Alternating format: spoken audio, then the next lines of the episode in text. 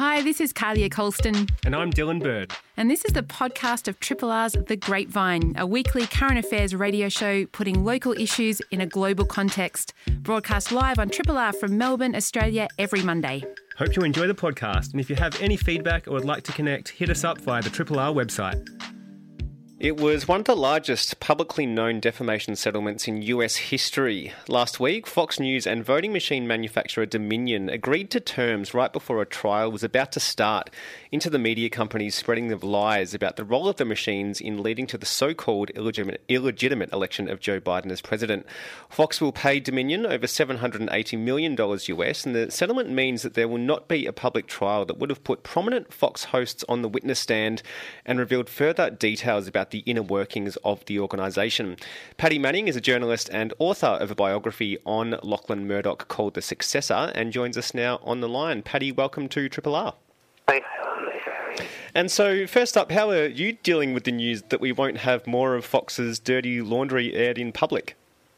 Uh, well, I was looking forward to it, I've got to say. It was billed as the media trial of the century. Uh, however, I was going to have to turn nocturnal uh, and dial into uh, six weeks of hearings in Delaware uh, through a public line um, from my study in uh, my home in Sydney. So that was going to be pretty hardcore, to be honest. And I was sitting up at 1am waiting for the trial to reconvene on uh, was our Wednesday morning, um, uh, which was Tuesday in the States. And, uh, and yeah, then we get the shock news that the case is off. But I think we've seen a lot of extraordinary evidence already in the discovery process. And so there are some suggestions, including from uh, the Dominion CEO, John Poulos, in an uh, op ed in the New York Times over the weekend, which uh, suggests, you know, he's saying we weren't expecting a whole lot more in terms of bombshell evidence. So um, we have seen already a hell of a lot uh, of the workings of Fox News, and all the way to the top to the Murdochs themselves, as well as their you know chief executives and their um, and their you know biggest stars uh, in their controversial kind of prime time uh, opinion slots like Tucker Carlson and Sean Hannity. So we've we've learned a lot through this case already. What, what's your take on why they settled? Uh, I think they settled ultimately because uh, you know, rulings were. Look, I, was, I should say, uh, that I was I was surprised. Uh, with, with the rest of the media, uh, we were expecting and had been all backgrounded and guided to expect uh, from both sides that uh, this case would go uh, to trial.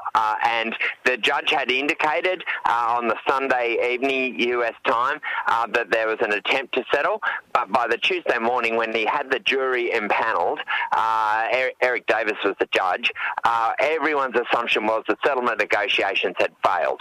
And and so the and so the trial was going ahead. The jury was impaneled, and and now I think a, a lot of the commentary uh, that we've seen since that despite the stag- staggering size of the payment, um, there was. Uh, you know, uh, $787 million US, that's about $1.2 billion Australian. Fox can afford it. And uh, a piece I just wrote for the Saturday paper over the weekend, one of the, one of the people I spoke to was suggesting that there's an important commercial backdrop here. Apart from the desire to um, to just kind of draw a line under the Dominion case, there are also important carriage-fee uh, contract renewals that Fox is negotiating at the moment in the United States, and they couldn't that that worth three billion dollars combined, according to some estimates, and uh, and they couldn't afford to have six weeks of negative headlines in the middle of those negotiations. So that's one theory. The other theory is that the, the pretrial rulings from Judge Eric Davis in Delaware were, were going against Fox.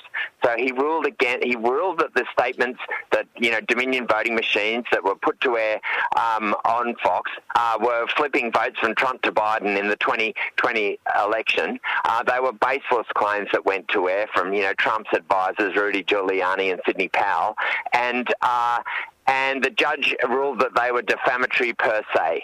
He also, so uh, the only thing that was left to the jury to decide, because it's a jury trial, remember, was that whether whether Fox had showed actual malice.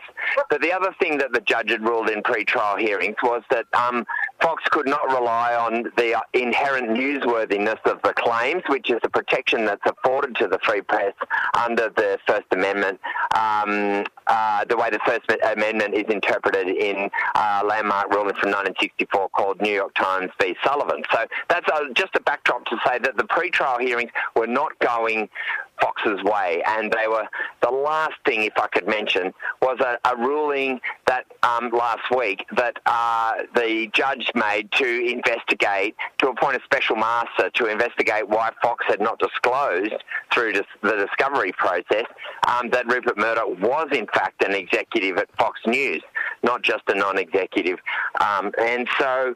Uh, so things weren't going well for Fox in the lead up, and there's an important commercial backdrop, and they've decided to to uh, even though they thought that they had a decent chance, especially if they ultimately appealed any adverse ruling in the um, in the first instance in Delaware, they appealed that to the conservative-dominated Supreme Court of the United States. They had where they expected that they might win, but that would take years, and they've decided instead to pay this huge uh, defamation payout. Yeah, and uh, it's important to have that that backdrop, I suppose, because you know, of course, in the United States, defamation action proceeds quite differently to how it does in Australia. It's sort of generally much easier for the media and journalists to defend defamation lawsuits because of the sort of um, you know constitutional protection of free speech and the like. But if we kind of hone in on, on what we've learned through some of the revelations in the lead up to the trial, um, you know, or commencing, even though it didn't actually happen, um, I mean, what what were some of the most damning things to come out of that in terms of the, the text message and the communications and emails between Fox executives and some of their prominent anchors? I think what was most damning is to reveal that none of neither the Murdochs nor their you know key executives like the chief executive of Fox News, um, Suzanne Scott, who was appointed after the downfall of Roger Ailes um, at the instigation of Lachlan Murdoch, actually. Uh, but uh, but from the Murdochs to from Rupert and Lachlan Murdoch to Suzanne Scott to their key primetime anchors, you know like Sean Hannity and Tucker Carlson and Laura Ingraham, uh, none of them believed the stolen election claims that um, Trump's advisors Rudy Giuliani and Sidney Powell were making. They thought Sidney Powell, um, who was one of um, Trump's lawyers, uh, although her capacity was never actually clear, it was unofficial, but they thought Sidney Powell was talking rubbish, and that's the way they were texting each other. Mm. And the other, the other admission I think that was important. So there was a lot of texts and emails and uh, so forth to that effect. The other thing that was important was that um, was that it revealed in, in his sworn testimony in confidential uh, deposition that Rupert gave, um, I think it was in January, it might have been February, January, February, earlier this year, I think it was January, uh, Rupert uh, bearing in mind he's 92, sits down and he admits that the Fox uh, News anchors had endorsed the stolen election claims. Now, that is not a good look for Fox. Their legal case partly depended on an argument that they were just reporting something that was intrinsically newsworthy, not that they were endorsing it, just that they were reporting it. And, uh, and Rupert conceded that actually some of the biggest stars had endorsed the stolen election claims, and that was pretty damaging. The other thing that was damaging, just to round it off, is to is to hear the way um, the way people like Tucker Carlson, who you know really appealed to the MAGA base, um, really per, uh, privately despised Trump. Yeah. You know, Tucker Carlson saying in an email to one of his producers, I hate him passionately. I can't wait until we don't have to talk about Trump anymore. you know, and then just actually one last thing is to is the is the serious panic that was happening inside Fox at the at the threat that its audience would go to Newsmax and or One American News, which are cable channels further to the right of Fox in America, uh, that the news that the audience would uh, just abandon them as because their ratings were tanking after they became the first network effectively to call the presidency for Biden because they declared that um, early on election eve that uh, Arizona, which was a swing state, had gone Biden's way, and so they were the first network to really say Trump has lost this election, and their audience uh, abandoned them. And what it revealed is that Fox was terrified of losing its audience, and in fact, uh, then had to do press the ban- panic button and make a real pivot in its editorial line uh, towards countenancing and, and, in some ways endorsing, as Rupert Murdoch said himself, um, these baseless stolen election claims. So uh, it's a pretty, it was a pretty ugly picture. Yeah. And uh, I mean, I. I think this this line's been reported a lot, which is um, coming from Fox saying that the settlement that they reached reflects Fox's continued commitment to the highest journalistic standards, and that has been ridiculed. But by going by what you just said there, Paddy, uh, you know what is driving these standards?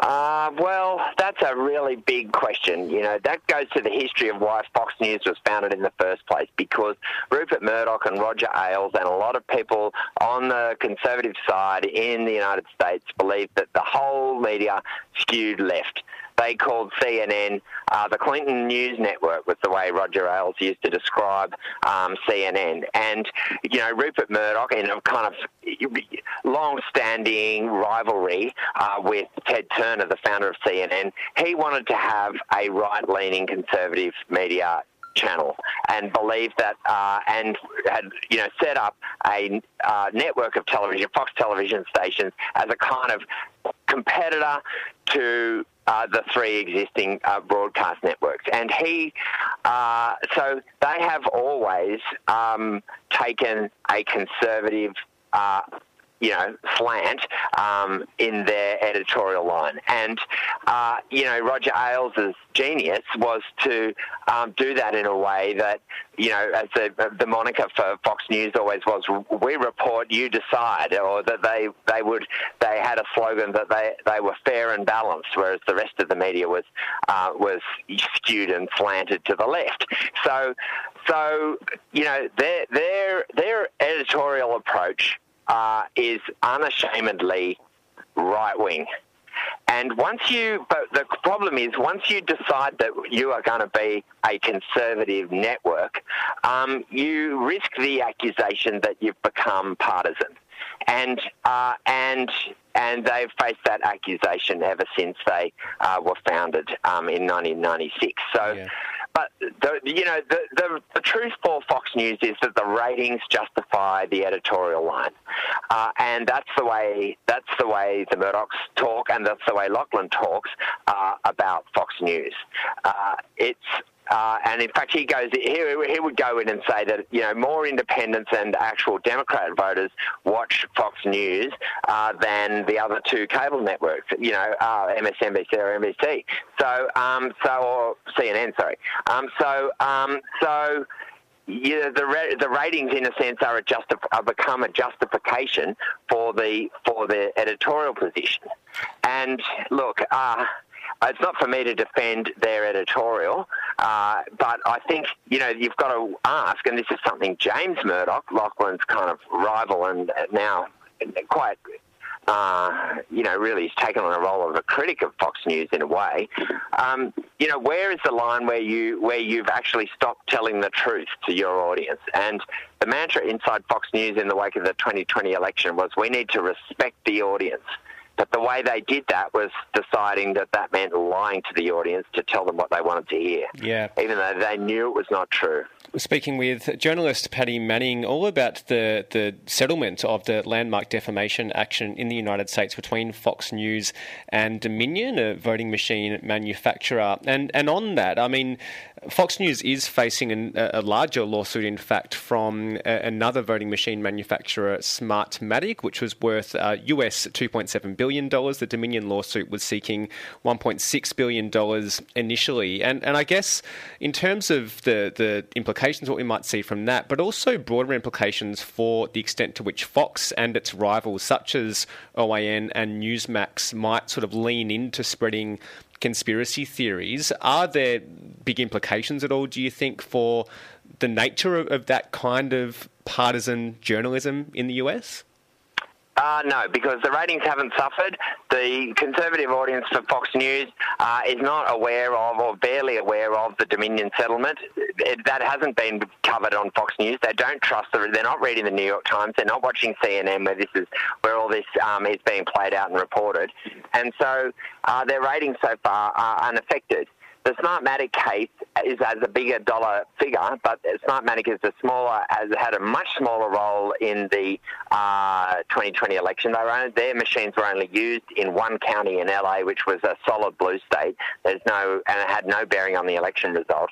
Um, they've got a clear-cut case, but it's not. Uh, but uh, in some ways, they're a lesser plaintiff, and uh, so there's a real and and it's in a different jurisdiction of New York that case, uh, and it's not expected to be heard until 2025. Mm. So Fox at this point, and the share price shows you this, Fox and its investors at this point are not worried about Smartmatic.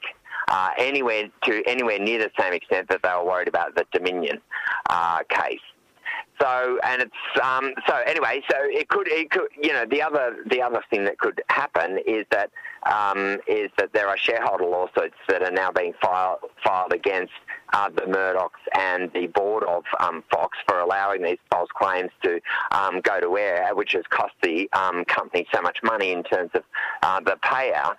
Uh, but I should say also, I think there's a kind of silver lining because uh, for Fox in that the um, same companies, Dominion and Smartmatic, are also suing uh, Newsmax and uh, One American News Network. So that, so that if Newsmax and OAN are facing these huge payouts, they are not in the same position as Fox.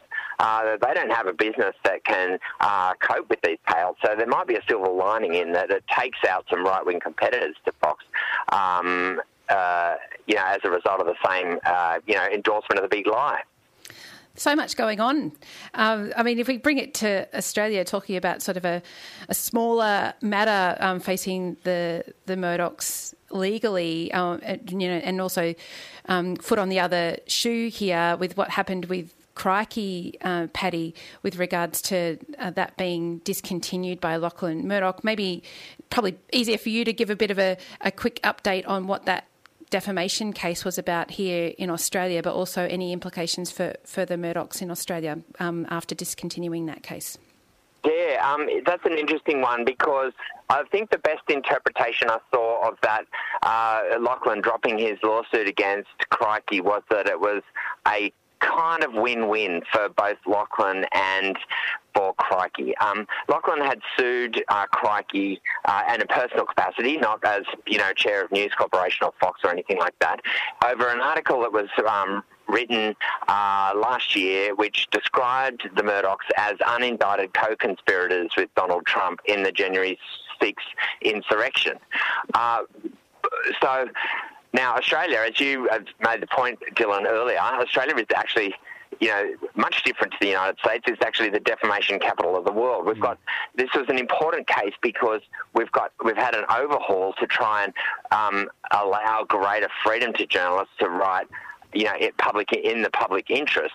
Um, and uh, this case was looming as a potential, the first test case of those new public interest, a new public interest defence that's been included in national defamation laws. Um, but what uh, I think you know, um, Lachlan had objected to being called uh, effectively a c- criminal conspirator with Donald Trump. It's interesting if you look at the evidence that's come out of Dominion. In some ways, it shows the Murdochs um, were doing the opposite. They were absolutely not. Um, uh, conspiring uh, with Donald Trump. They didn't believe that. They didn't believe the election was stolen at all. Uh, on the other hand, they did pivot in their coverage so that you know they gave you know, airtime to those stolen election claims, even though they knew they were baseless. Um, Crikey was trying to uh, include the um, all the material discovered in the Dominion case in its defence uh, to Lachlan's defamation lawsuit here in Australia, and that was currently before the judge. We didn't get a ruling on that, um, but it was not automatic that that would be approved and uh, um, or that that would be allowed. And that threatened to put the trial date back from what was um, a date set down in October to sometime next year. So, from Fox's point of view and from Lachlan's point of view, um, he believed that he had had some measure of vindication in the case already, in that the case had re- revealed that there was a there was a deliberate marketing attempt, a marketing campaign that was kind of built around republishing the article, um, the, the, original article uh, that, that, called the Murdochs an unindicted um, co-conspirator, and and that um, and that was the point at which you know Crikey effectively dared Lachlan to sue them uh, and put ads in the New York Times and the Australia, I think it was the Australian and the Fairfax papers here um, to say uh, you know, uh, we're going to, we, we believe this article is in the public interest, and they started to raise a whole lot of money as, a, as part of yeah. a fighting fund. And, uh, and, but I think that, I think that um, there would be, you know, the case did have huge risks for Crikey. There were plenty of lawyers who would tell you that they um, they were not going to be find much comfort in the public interest defence. Crikey had conceded there was no evidence whatsoever that the uh, Murdochs had conspired with Donald Trump, um, and they, their argument was that no ordinary reader would have taken the article that way. Um, it, it was a risky case for Crikey, and so I think although they are claiming a win here, they will they would likely be relieved that their business and their company is not on the line. Yeah, what a wild story this all is. It's uh, it's been so great having your insights on the show this morning, Paddy. And look, one benefit of the defamation action being settled is that you're up at this time and could have a chat with us today on um, on Triple R. So um, thanks so much for your insights and all the best. Thanks so much. Good to talk. Triple R. Uh, it's lovely to have Chris Ennis uh, on again from Ceres Fair Food. Ceres is an environment park in East Brunswick, not too far from the Triple R studios, in fact. And last time we spoke to you, Chris, we were talking about flowers, spray free flowers from local suppliers versus imported roses covered in pesticide yeah. and plastic. And now you're here to let us know about a kind of a uh, well, not new, but a sort of unknown segment of the fruit and veg market called integrated pest management farmer produce. Uh, I don't know what exactly to name it as, but uh, it's not organic in the certified sense, but it's it's also not in the sort of conventional fruit and veg area as well, which can be you know heavy pesticide use. So yeah, tell us about what is integrated pest management farming. Well, thanks for having me. Um, really great to be back on again. Um, integrated pest management. The name isn't very catchy. We're gonna we're gonna make it catchy right now today. Catchy. Yep. Um, earlier this year and um, towards the end of last year, we were really noticing how much people were hurting, um, cost of living wise, and our customers were telling us we want to buy organics. We really want to support um, organic farmers and organic agriculture, but we can't afford it. And this got us thinking um, you know, if you can't afford organics, what's the next best option and what's out there? And so, about 10 years before, I'd been um, having problems with our aquaponics basil crop and with all this white fly that was growing on on you know all this white fly which is you know sucking the sap out of our beautiful basil crop. And I'd seen something on integrated pest management with a farmer called um, Adam Schruer down in Devon Meadows which is down near Cranbourne. And he was introducing um, beneficial bugs ladybirds lacewings into his crops to to um, control aphids and um, corn earworms, and um, and it just it, it stuck in my mind, and and so I started looking back into this thing called integrated pest management and discovered there were all these farmers out there um, that were using these sustainable methods um, that involved not spraying um, and and monitoring their crops um, until they found a pest. And then when there was a pest, dealing with it with a targeted spray that might be organic, um, but only targeted that insect, say that um, that caterpillar. Um, or um, that aphid, and left those ladybirds and lacewings alone. And I was like, okay, let's go see what these farmers are doing, and, and perhaps we can bring in um, some of this produce so that people have another option. Yeah, well, and so does it require paying very careful attention, I suppose, to particular crops and particular types of fruit and vegetables that might be susceptible to some pests and treating them independently. Yeah. So conventional produce usually takes a, you know, we're going to um, just use a broad spectrum spray um, and spray each week and just make sure there are no insects at all. And it's sort of bomb the crop and it makes it clean. And that's a really easy way to produce a, you know, the supermarket quality produce that you see. Whereas IPM, they do a lot of monitoring and they do lots of trapping and um, and and seeing what's in the crop. So if you don't have pests, why spray? I mean, you're spending money in unnecessarily, and you're exposing your workers and your customers to you know you know not great chemicals. Um, so it's really, you know, it's led by entomologists. So an amazing man called um, Paul Horne from La Trobe University led this about 20 years ago, and he has trained hundreds of farmers and other agronomists how to use these techniques. And they involve, you know, cultural, biological, and chemical um, strategies that might be crop rotation. So pests, pests get confused about where the where the crop's going. Um, they might be green manuring. Um, they might be um, sacrifice crops that you know those insects might go to instead of your crop. Um, so um, this is there's um, yeah there. Uh, a, it's a different philosophy, I guess. Mm. One's preventative and one's really much more sort of pragmatic and reactionary. And and from the sort of consumer point of view, they're currently all one category though yeah. in, in in the supermarket aisle, whether it's come from a IPM practicing farmer or or someone yeah. someone else, it all looks the same. But you're seeing that there is this sort of market segmentation there that is you know maybe not have have the the uh, certification of organics, but is the next best thing if you're going to start to diversify your, your, your food produce box. Yeah, well, IPM farmers created their own label and they went to the supermarket and said, differentiate us from, you know, conventional produce. We're doing this great sustainable stuff. And the supermarkets you know, we know how important uh, their, you know, fresh image is, and you they always lead. You walk into a supermarket, the, the first thing you see is the fresh aisles. Um, they always um, advertise themselves as not the two minute noodle or the carbonated um, drinks people. They're the fresh food people. And it's just, this is a critical, critical um, group of lines for supermarkets to project their fresh image. Um, so if one group of farmers are going, we're more sustainable, um, it means having to talk about those other farmers who heavily rely on broad spectrum, you know, mm. insecticides and pesticides, um, and that's a conversation when you know um, when you rely on fresh so heavily that supermarkets don't want to have. So they said we're not going to go there, and that's why you know we don't hear about IPM farming. How widespread is it?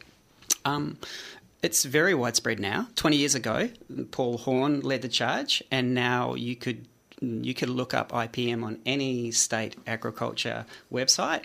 All agronomists would be at least aware of it, and most would know how to implement it. So it's definitely out there, and it's mainstream. It's just really it's really surprised me that no one hears about it. No one knows about this group of sustainable farmers, and that's why we went. Okay, this is something that we can present to our customers, and it's going to cost, you know, thirty percent less than most organic produce. Yeah.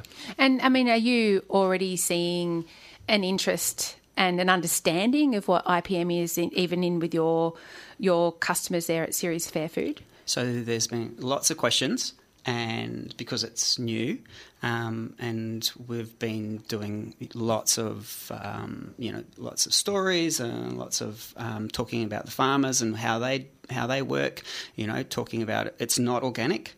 It's um, it's not you know it's l- less sprays. It's not spray free like organics, um, and um, what you know that what do I want to say? Um, that it, it's it's just a it's a different option and a different group of farmers that are taking a sustainable road you know to the same place but on a different route and the take up has been you know I was just saying to you guys uh, last week our most popular fruit and veg box uh, last week was an IPM box mm. And so, what people were telling us about wanting to, you know, buy organics but um, not being able to afford it, it's really playing out in what we're seeing our customers are buying. And so, um, you know, we're bringing in another box, and we're, we're, looking for more IPM farmers to to broaden that range so that we can uh, we can help people um, access these farmers because otherwise um, there's no way there's actually no way to go to a greengrocer or a supermarket and say, I'd like IPM produce. Well, that's right, because I imagine this just makes a lot of sense for yeah. people who can't afford organic, particularly at the moment, but yeah. want to be sourcing relatively yeah. sort of sustainable fruit and veg. So, so is there really no or very limited other resources for people to find out more about this and access them if that's how they want to want to purchase? So there's a little label on some IPM growers' boxes that just there's a diamond that says IPM, or one's a circle with a little butterfly with IPM written under it. If you look under the shelf, you go to your supermarket and go look under your under shelf. The shelf. Are you for real? Like literally, if you, you get down go, on you, and you could go, "This IPM. Oh, this lettuce is IPM." Wow. Um, it's it's these are conventional growers who are in your supermarkets, who are big suppliers. They are very sophisticated, um, high volume farmers and that is a way that you could hack the. Or if you, you know, do you feel a bit self conscious doing that? If you've got a kid running around with you, enlist them to find the uh, the IPM stickers. IPM. That's a good strategy. She's like, I've got to do up my shoelaces. Yeah. I'm like, quick, let me look under the box. That's true.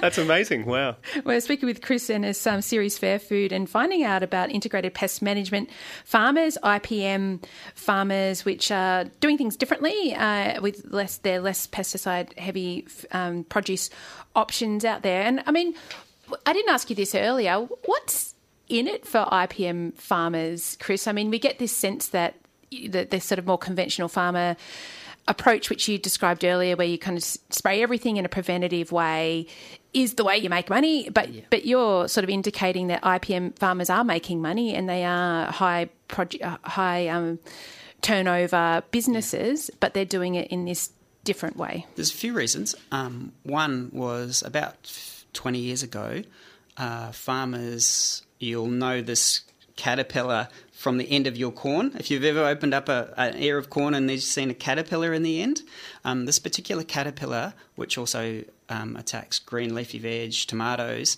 um, became um, resistant to all the pesticides available about 15 or 20 years ago. It's a big problem, Werribee and you know all the big cropping areas. And, and this was an opening for farmers to go, we need something else. And this is where Paul Horne, the Latrobe entomologist, came in and started um, teaching farmers how to you know, use IPM technology.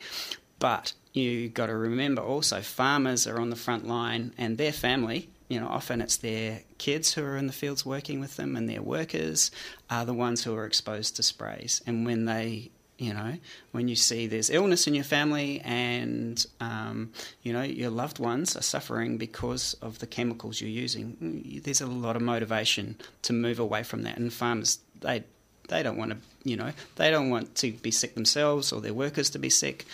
Um, so there's a huge, you know, there's a big motivation to be able to go, look, um, is there another way? Yeah. And if there's another way, I can use it. And often it's the gateway to go, oh, what other things could I do, you know, in terms of looking after my soil? And there's things like precision agriculture, where oh, how little water can I use and direct it? How little how little fertilizer can I just direct it to one spot by monitoring? And so all these techniques that IPM kind of introduce farmers to open them up to often, you know, we see them doing, oh, we're doing composting now, we'll do hand weeding, we'll do, you know, all these other sort of techniques that lead them down a sustainability road. So, yeah. And so, so what's, um, just in terms of, of Ceres Fair Food, what's popping off currently? What's, what's in season down there that's sort of caught your eye um, over the past so couple of weeks? Broccolis just flying out the door, cauliflowers, celery, uh, cucumbers, uh, all you know, these the the greens are really big, and, and they've been the first group of farmers that we've found lettuce, um, salad mix, um, spinach leaves, um, those kind of thing, and we're really sort of we'll move into autumn fruits soon, and and you know berries as well. Mm. Absolutely beautiful, and I must say, just uh, like a final thought, Chris. I mean, where we do see a lot of differentiation is on the egg box shelf. Yeah. And I wonder if it's because they come in boxes that, that farmers have the opportunity to label those in individually because we do get the full organic Yeah. plus the um, free range plus the um, cage or whatever, you know, we, we do get that huge differentiation. And you see people choosing and Yeah. looking at the boxes and looking at the price. Yeah. So is that maybe a sort of a, a leader or an indicator that there is this sophistication in the consumer base that we do understand the differences? Yeah. I, I, I think the sophistication's there. I think the supermarket just think eggs as one line. Just think of the produce section. Imagine if you had three different choices in every section and um, how to separate and treat those, especially things that come loose. It's a, also a logistical nightmare um, for supermarkets to have to do that. And I think you know it's better if they you know they have a huge amount of control if they were the ones that led their suppliers to go I, IPM and go that way rather than try and you know differential differentiate you know three types of produce. I mean already the way they do organics is like put it in a styrofoam base and put it glad wrap over Yeah, that's off. produce, That's off-putting for some, isn't which it? is too. which is a nightmare. Yeah. Well, Ceres Fair Food is trying it out and uh, and making yeah making that option very clear to people. And Chris, it's been great to have you back in. Thanks heaps. This is a podcast from Triple R, an independent media organisation in Melbourne, Australia. Triple R is listener supported radio and receives no direct government funding. If you would like to financially support Triple R by donating or becoming a subscriber, hit up rrr.org.au to find out how. Grey corruption, tentacles of influence coming from the Premier's private office, and debate around the age of criminal responsibility. There is a lot happening in Victorian politics, and so it's great to have Benita Kolovos with us again, state political reporter at Guardian Australia. And uh, hello, Benita, good morning. Good morning. Thank you for having me. Ah, it's great to have you there, and and we need you to help us um, understand a little bit of what's going on with, with Victorian politics. We heard last week from the Victorian anti-corruption watchdog uh, IBAC that uh, they found they cleared Premier Dan Andrews and his ministers of corrupt conduct, but found grey corruption in the Victorian government. Uh, yeah, I suppose. Tell us how serious this is, Benita. So this is something that the former IBAC Commissioner Robert Redlich has been warn, warning about for some time. This idea of um, grey or soft corruption. So it doesn't reach that benchmark of you know criminal conduct, but um, it is you know helping mates out or um, you know promotions to the boys, that sort of thing. And it's not just an issue here. Even in this report, it said it's an issue all across Australian politics and global politics as well. So this report was into a grant that was awarded to a health workers union um, to provide some training for occupational violence um, to hospital workers. Um, but what what was found was it didn't go through a procurement process. Um, minister, health ministers meet not media advisor, their ministerial advisor, sorry, and the premier's um, advisor was kind of lobbying the health department to give the union the grant. Um, you know, um, even emailing like junior officers and asking why is it taking so long. Um, so definitely a power imbalance there, and it also got, I kind of think highlights um, that weird role that ministerial advisors play in um, how government works, and I guess the growing influence they have on how government works. Yeah, and I mean, the Premier in his press conference following this report described it as educational and, you know, highlighted how there was not a finding of corruption here, no sort of criminal conduct. But, I mean, does that suggest that he wasn't aware that some of these processes were untoward? Yeah, well, he says he, he wasn't aware of it. Um, the health minister, when she was told what her ministerial advisor was up to, said she wasn't aware of it either. Um, but is that not an issue in itself? Um, I think, you know, when we put that to the Premier, um, kind of shrugged it off as he did that whole press conference. Um, and yes, it's true that there wasn't adverse findings made against ministers. It's also important to note that IBAC's threshold is actually really, really high to make a finding of corrupt conduct. Um, when we look at uh, New South Wales, their ICAC system, it's a lot lower of a threshold. Um, here, it has to be criminal conduct, like a criminal level of corruption, um, which obviously this doesn't get to. Um, and, you know, there's been calls following this report that we kind of bring Victoria into line with New South Wales on that front. I mean, what about the Premier's reaction, Benita? Uh, I mean, what did, did it give you, I suppose, do you, do you think it gave the, the, the people of Victoria a sense that the government will act to stem, you know, the so-called grey corruption? Oh. I don't ask it to be cheeky, but it was just really hard to read because dismissing findings. I mean, there were 17 recommendations. Yeah. Then um, what happens to them? I compared it to when the branch stacking report came out back, I think it was July last year. He came to that press conference the day that the report was released, accepting all of the recommendations and actually going further than the re- recommendations in toughening up um, some procedures and policy. Um, he apologised. Um, said, you know, it was really like rotten the state of the Victorian Labor Party in the wake of that report. Whereas this time he said, you know, I haven't taken these recommendations to cabinet. I'm going to assess them in, you know, in time. I'm not going to rush it. And he wouldn't apologise because he said he didn't know what had gone on and it wasn't corrupt conduct. So it was a really different approach. Um, the cynic in me would say um, the Operation Watts report was into some of his, I guess, factional enemies or the people on the other side of Labor, the Labor mm. right. Um, so maybe it it was okay for him to to accept it, and you know those people are no longer Labor MPs. Whereas now this is kind of talking to the culture within his government, um, so a bit harder to have a crack at, I guess, when they're pointing the finger in you, like you know, at you and in your office. Yeah, that's right, and, and I mean, he, you know, he, he said in in that um, that press conference how some of the people implicated in that report, such as Jenny Mikakos and, and Jill Hennessy, are no longer around, and some of those staffers aren't either. But as you say, this points to kind of more, I suppose, structural issues and, and issues of culture in the centralisation mm. of power in the Premier's office and also the role of ministerial advisors and uh, some public servants as well, and the capacity for those advisors to pressure public servants to sort of adopt certain proposals and the like. Can you talk to us a little bit more about that? What was revealed about the role of especially advisors through this inquiry?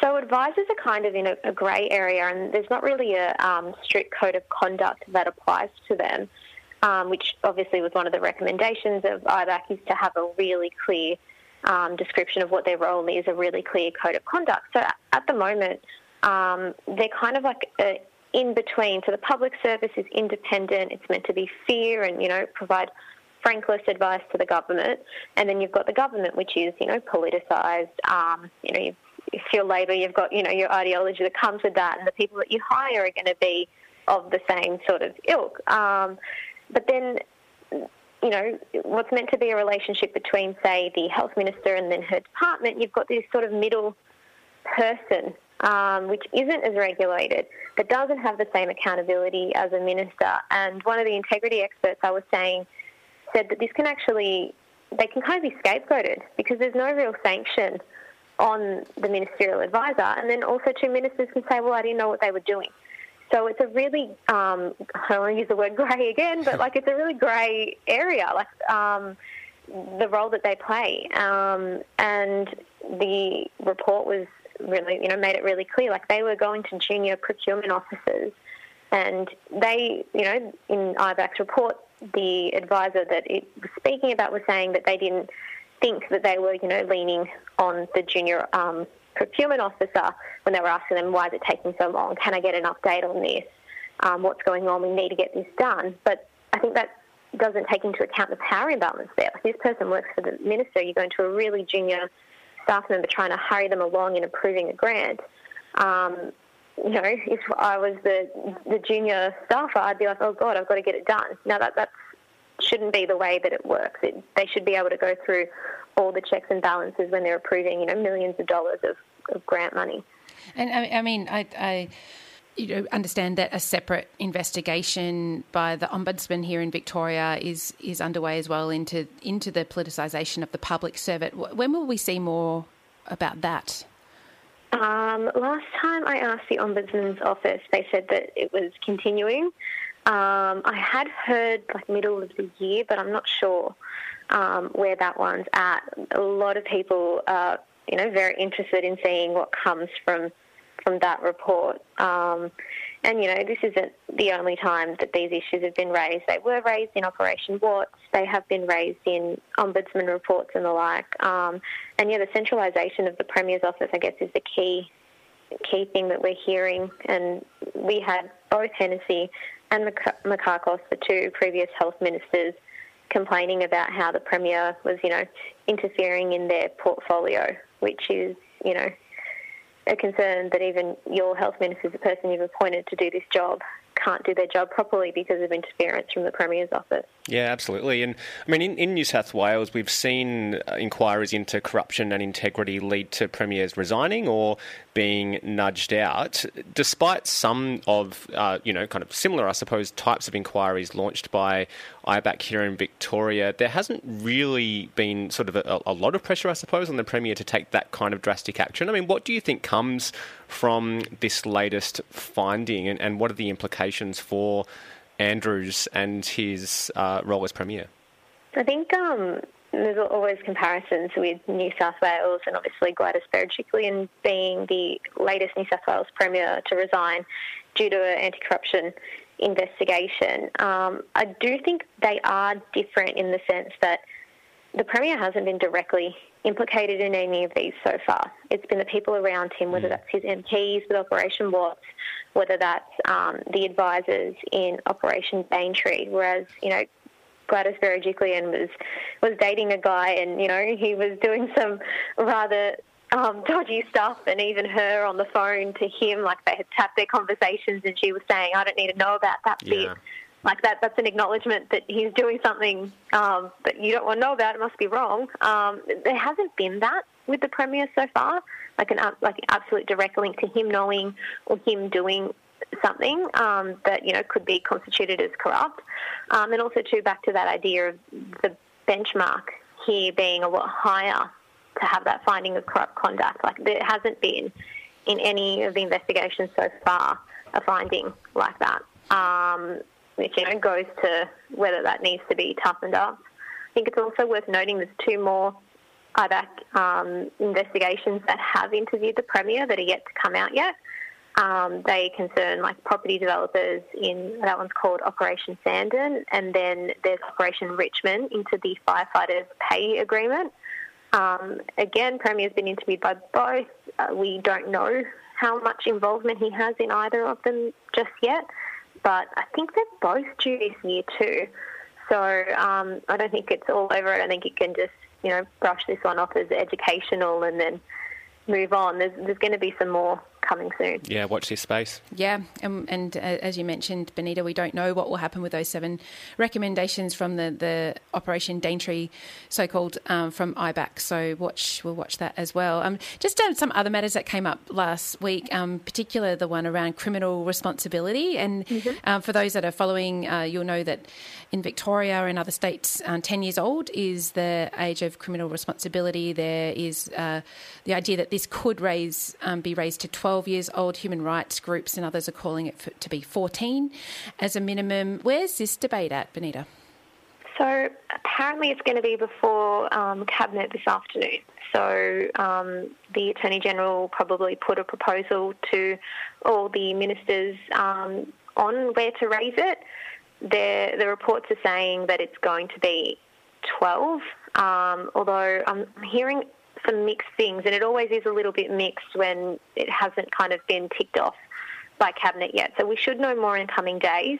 I have heard that it could be 12, and then like there's a step, some steps towards 14, whether that's through like um, you know a two-stage process, whether it's let's do 12 and then um, reassess in a couple of years. I think that's what the Northern Territory has committed to.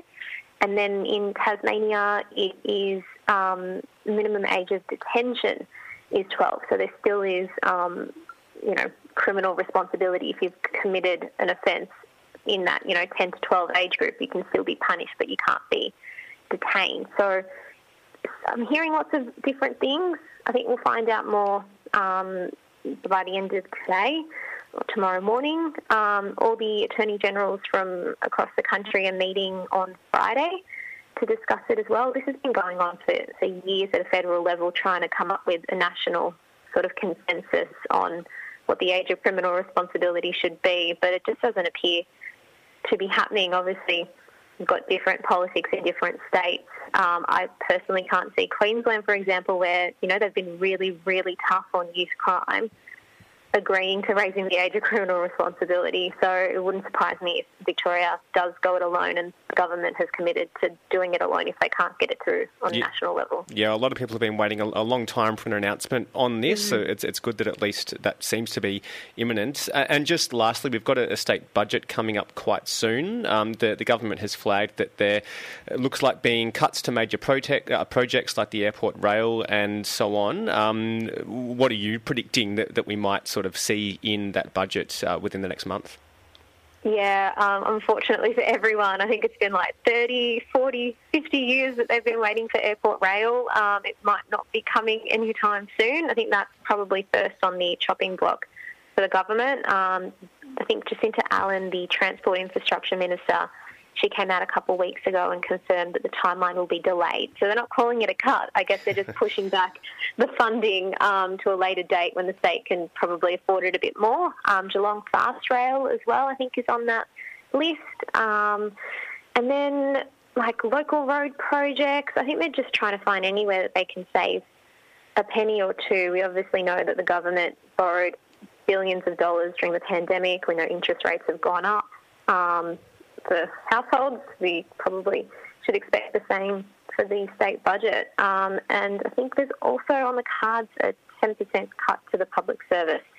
So this is not going to be, from all the conversations I've had with Labor MPs so far, it's not going to be a you know traditional Tim Pallas, um, Daniel Andrews budget where they you know have some exciting announcements, bit of cash to splash. It's probably going to be a, a pretty tough one.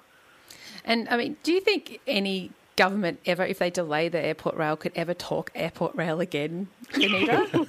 well, they keep doing it. They, it's just laughable. They keep doing it all the time. Doesn't matter if they're Labor or they're Liberal. Um, it, it's always one that seems to be on the cards until it's not. Um, it's not even so that far away from the city. The airport. crazy. and you know, we're going to be, I think, bigger than Sydney um, well, I think we've already overtaken Sydney. Um, wasn't that the news yeah, last week? but now was, we're bigger. Expansion. Yep. Um, and we don't have a, a airport rail. Um, it, it seems quite wild. Like you know, I lived in Sydney for a while, and it was just so easy to get from the city the airport. There's a train all the way from Adelaide to yeah. Darwin. Gonna have to keep dreaming on that one for a while longer. uh, look, um, thank you so much, Benita. It's always great to have you on Triple R, and uh, yeah, lots to talk about. Thanks for um, hanging out this morning. Thank you so much. Have Cheers. a good rest of the day. Thanks for listening to this podcast of Triple R's The Grapevine, a weekly current affairs radio show putting local issues in a global context. Broadcast live on Triple R from Melbourne, Australia, every Monday. Hope you enjoyed the show, and if you have any feedback or would like to connect, hit us up via the Triple R website.